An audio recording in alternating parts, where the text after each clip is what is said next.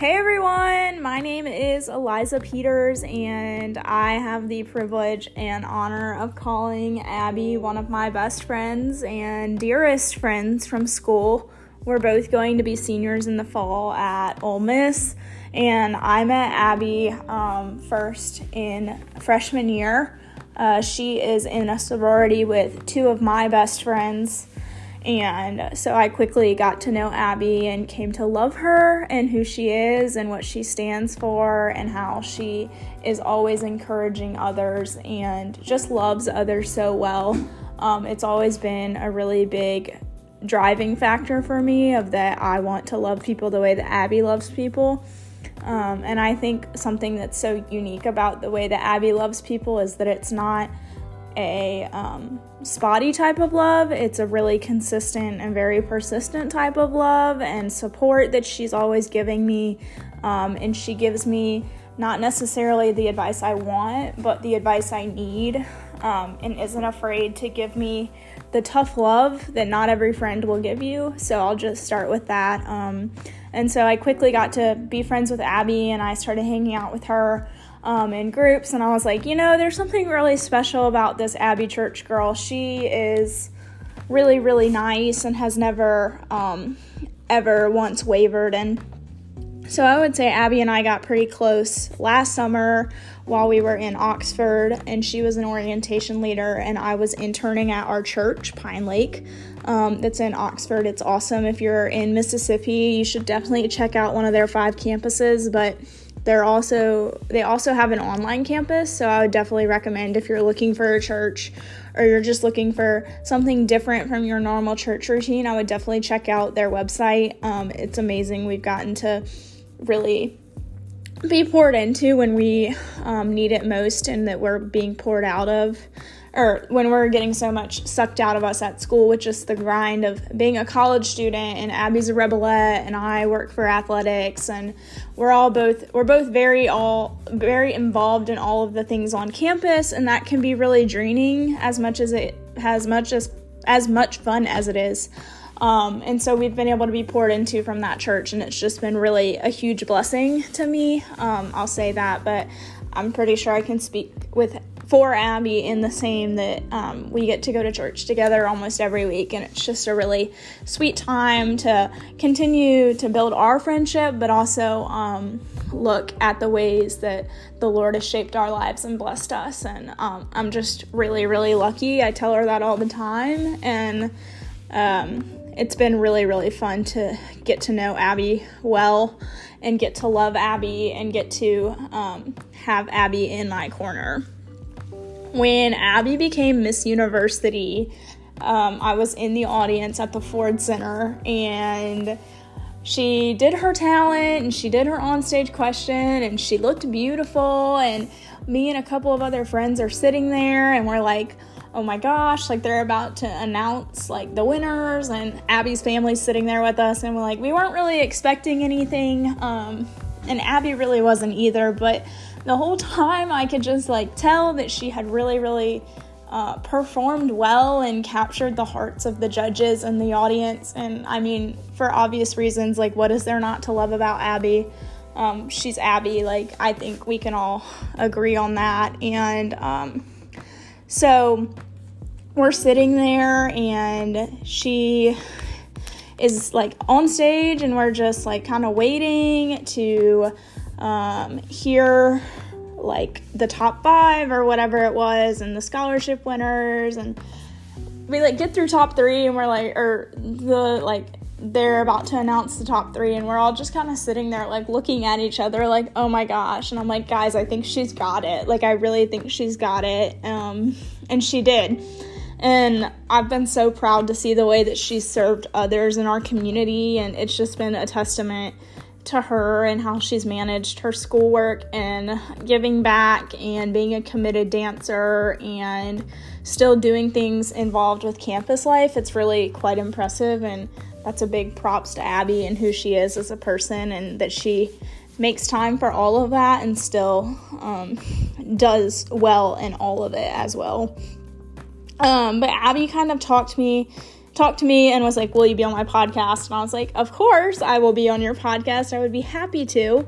And she kind of just wanted me to share my story. So that was a little bit of my background and how I came to know Abby and be one of her good friends. But I grew up in the suburbs of Chicago, and I actually am sitting here in my home now, back home for the summer. And I've grown up here in a little town called Geneva that's a western suburb, where I've been raised in a great family, and I have an older sister and two amazing parents who I just have adored. And I think as I get older, I love them more and I appreciate them more, because they're not so much these are my parents, but like, and they're reprimanding me, but it's like, oh, these are my parents, and like, they're my friends, and it's exciting for me to see them. So Ole Miss is about 10 hours away from where I live, so that was a big step when I decided that I wanted to go to Ole Miss, and that was going to be where I chose to spend the next 4 years of my life, because I'm such a homebody, and I really enjoy being at home. Clearly, I came home for the summer but I enjoy being home. I enjoy being in Geneva. I enjoy seeing my friends from home. As much as I love my friends from college, there's really nothing like being able to go home and be able to have your mom's cooking and see your dad and just spend quality time that you don't necessarily get during the school year. So I've grown up in the suburbs of Chicago, and I chose Ole Miss, and I'm a broadcast journalism major with a double major, actually, in rhetoric and writing, and a minor in entrepreneurship. So I don't really know what I want to do, but I think I might work for a sports team one day, or an athletics department, or hopefully a big brand, and kind of work as a creative force for them. And so, like I said, I met Abby my freshman year of college, and we've been almost inseparable ever since. But something that is kind of a big part of my story is that I have hearing loss. And it was really hard when I was in second and third grade trying to figure out why I was having all these issues with my ears, and we just couldn't get an answer. And I was getting frustrated because I couldn't hear, and I was doing good in school, and I always maintained, but I just didn't ever want anything to be quote-unquote wrong with me. I don't think any kid ever wants to have something that makes them different than other people, and you just are trying to fit in, and you're trying to be quote normal. And so that was really tough for me, but I've actually transitioned into hearing aids in second grade, and I had an amazing school specialist who helped me with like problem solving and like how to cope, or not how to cope, but how to use my hearing loss, and how to adjust in the classroom if I needed help, like how to advocate for myself. And so then we went to buy my hearing aids, and we realized that they weren't covered by insurance, at least in Illinois, and that's still true, and it's true in a lot of states. And so that was a really big factor that was honestly really discouraging to not only me but my family. Like, we had finally figured out a solution, we thought, and then we get hit with this other obstacle of that you're gonna have to pay $6,000 to $8,000 just for me to hear. And I was blessed in the fact that I could still hear, and that my parents were able to find that money and pay for them. But I realized quickly that that wasn't a reality for everyone. And so my family and I kind of put our heads down, and we're trying to figure out what we could do. And like I mentioned earlier, I'm a journalism major. And so I had gone down to Chicago to meet with an ESPN employee, Sarah Spain. You might have seen her on TV, but at the time she was at ESPN Radio in Chicago downtown, and so I went down and toured the studio. She had me there, and I just kind of got to ask questions and kind of see the studio and like go behind the scenes, and that was a really cool experience for me and kind of started our friendship, Sarah and I, and I would almost consider Sarah like an older sister, more than a friend. She's such a role model to me, and she's helped me get connected with other people who are journalists, just so that I can hear their story. And I think that's really interesting to hear how other people end up in the industry, because not everyone comes out of school with a journalism degree or a communications degree. Sarah didn't. She kind of fell into it and was just really, really driven and really smart. She went to Cornell, and she kind of made her own path, which is really exciting. And it's been cool to see the success that she has had by working really hard and being a good person along the way, a lot like Abby. She does a lot of fundraising and does a lot of community service in Chicago, and that's been really cool for me to see. But Sarah and I met, and she doesn't have a daughter at the time, and she still doesn't. She and her husband don't have kids.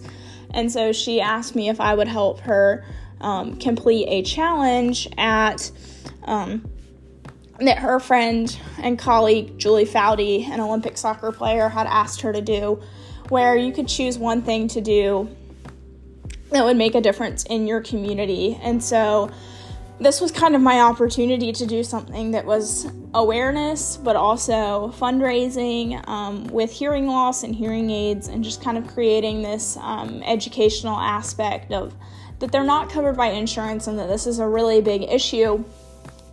And so we founded our nonprofit foundation, Hear the Cheers, and we have been running for 10 years now. We just celebrated our 10th anniversary in March. And we've raised over $280,000 and given 105 children hearing aids or hearing equipment that helps them succeed in and out of the classroom and extracurriculars, on sports teams, you name it. We're really trying to promote that kids can succeed, even though that's a big financial piece to it. And so I have learned so much about having a positive attitude through my hearing loss, and that it doesn't matter what your hearing loss it looks like, but you can still succeed. We have recipients who are going to college and are involved in school plays and are on their sports team and play multiple sports and have big friend groups. And we don't want people to look at hearing loss as an old people thing, but rather an everyone thing, and something that you can do anything you want with. It doesn't have to constrict you, and it doesn't have to hold you back from what you want to do, which I think is really empowering. And so seeing not only my own story and kind of how I've been able to take my hearing loss head on and kind of have this attitude of like, okay, so now what? And encourage others to do the same has been really rewarding, and it's really given me a positive outlook on life, and that some things are so little, such as hearing loss. Hearing loss can usually be fixed or through surgeries, or you can have hearing aids or equipment or a cochlear implant, whatever it looks like for you. Usually there's some sort of aspect that can help you succeed, and that I think it's really important to share that with others. And so Abby kind of wanted me to touch on that, but it's been really, really cool. I think I've learned so much over the past 10 years. I'm going to be 22 in November, so I started it when I was 11. And as an 11-year-old, I really just thought, hey, maybe we can... oh, I'm sorry, guys. I'm getting over a sinus infection. Hey, maybe we can raise $500. And in the first night, we had over $1,000 raised. And I think that's a testament to the people that my family has met through the community and through my parents' friends and my friends. And just really just nice people in the world. There's people who I don't even know that donate to Hear the Cheers, and for no reason, they're just donating, but other than that, they're a good person and they have a good heart. And so I've really learned the value of having a gracious heart and also a giving heart. And it's never been about knowing the recipients and putting them in the spotlight either, but we've had families and recipients who have said, I want to help. Like, what can I do now that you've helped me? And that's been really cool. There's a few different kids who are now growing up, and a couple of them are going off to college now. And they were our first recipient, or her name is Lynette. She was our first recipient ever, and I got to hang out with Lynette 2 weeks ago and hear about going into her senior year of high school, and she's taking all AP classes, and she's involved in school, and she's just got such a big smile that lights up a room, and that is why we do what we do, and the positivity that she has for life and how exciting how exciting it is to be able to hear for her is just priceless. And I've certainly learned a lot from not only her, but other kids and families who I've gotten to meet along the process. And I think that a lot of times they think that they will never be able to thank us enough, but I will never be able to thank them enough for what they have taught me in the process and what they have shared with me, because they have opened up their lives to me, and that's something I'll never be able to repay them for. And it all has been because of hearing loss. So that's a little bit about me. Again, if you want to look us up on Instagram, it's at Hear the Cheers, or you can look up the Chicago Hearing Society and look up Hear the Cheers as well. And our website should pop up, and that'll show you some events that we do, some of our recipients, and then some more information about myself and Sarah and my family and how you can help and get involved in helping educate people on hearing loss, and also the insurance coverage that we're still fighting for. So there's a lot of different ways to get involved, whatever that looks like for you. We would love to get to know you. You can always shoot me a DM on Instagram. If you want to follow me, it's @_ElizaPeters, and I would love to talk with you more. I'm always looking to add more people and to have more people know more about what a life with hearing loss can look like, but also a full life with hearing loss looks like. And so that's really exciting. But that's all from me. I've loved being on here. Abby, thank you so much for hosting me.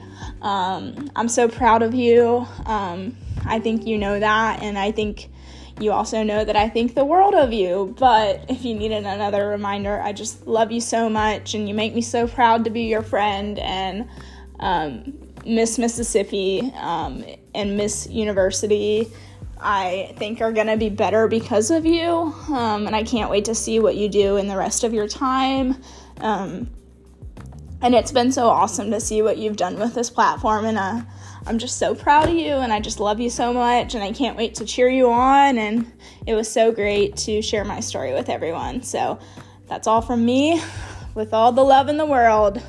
Mwah!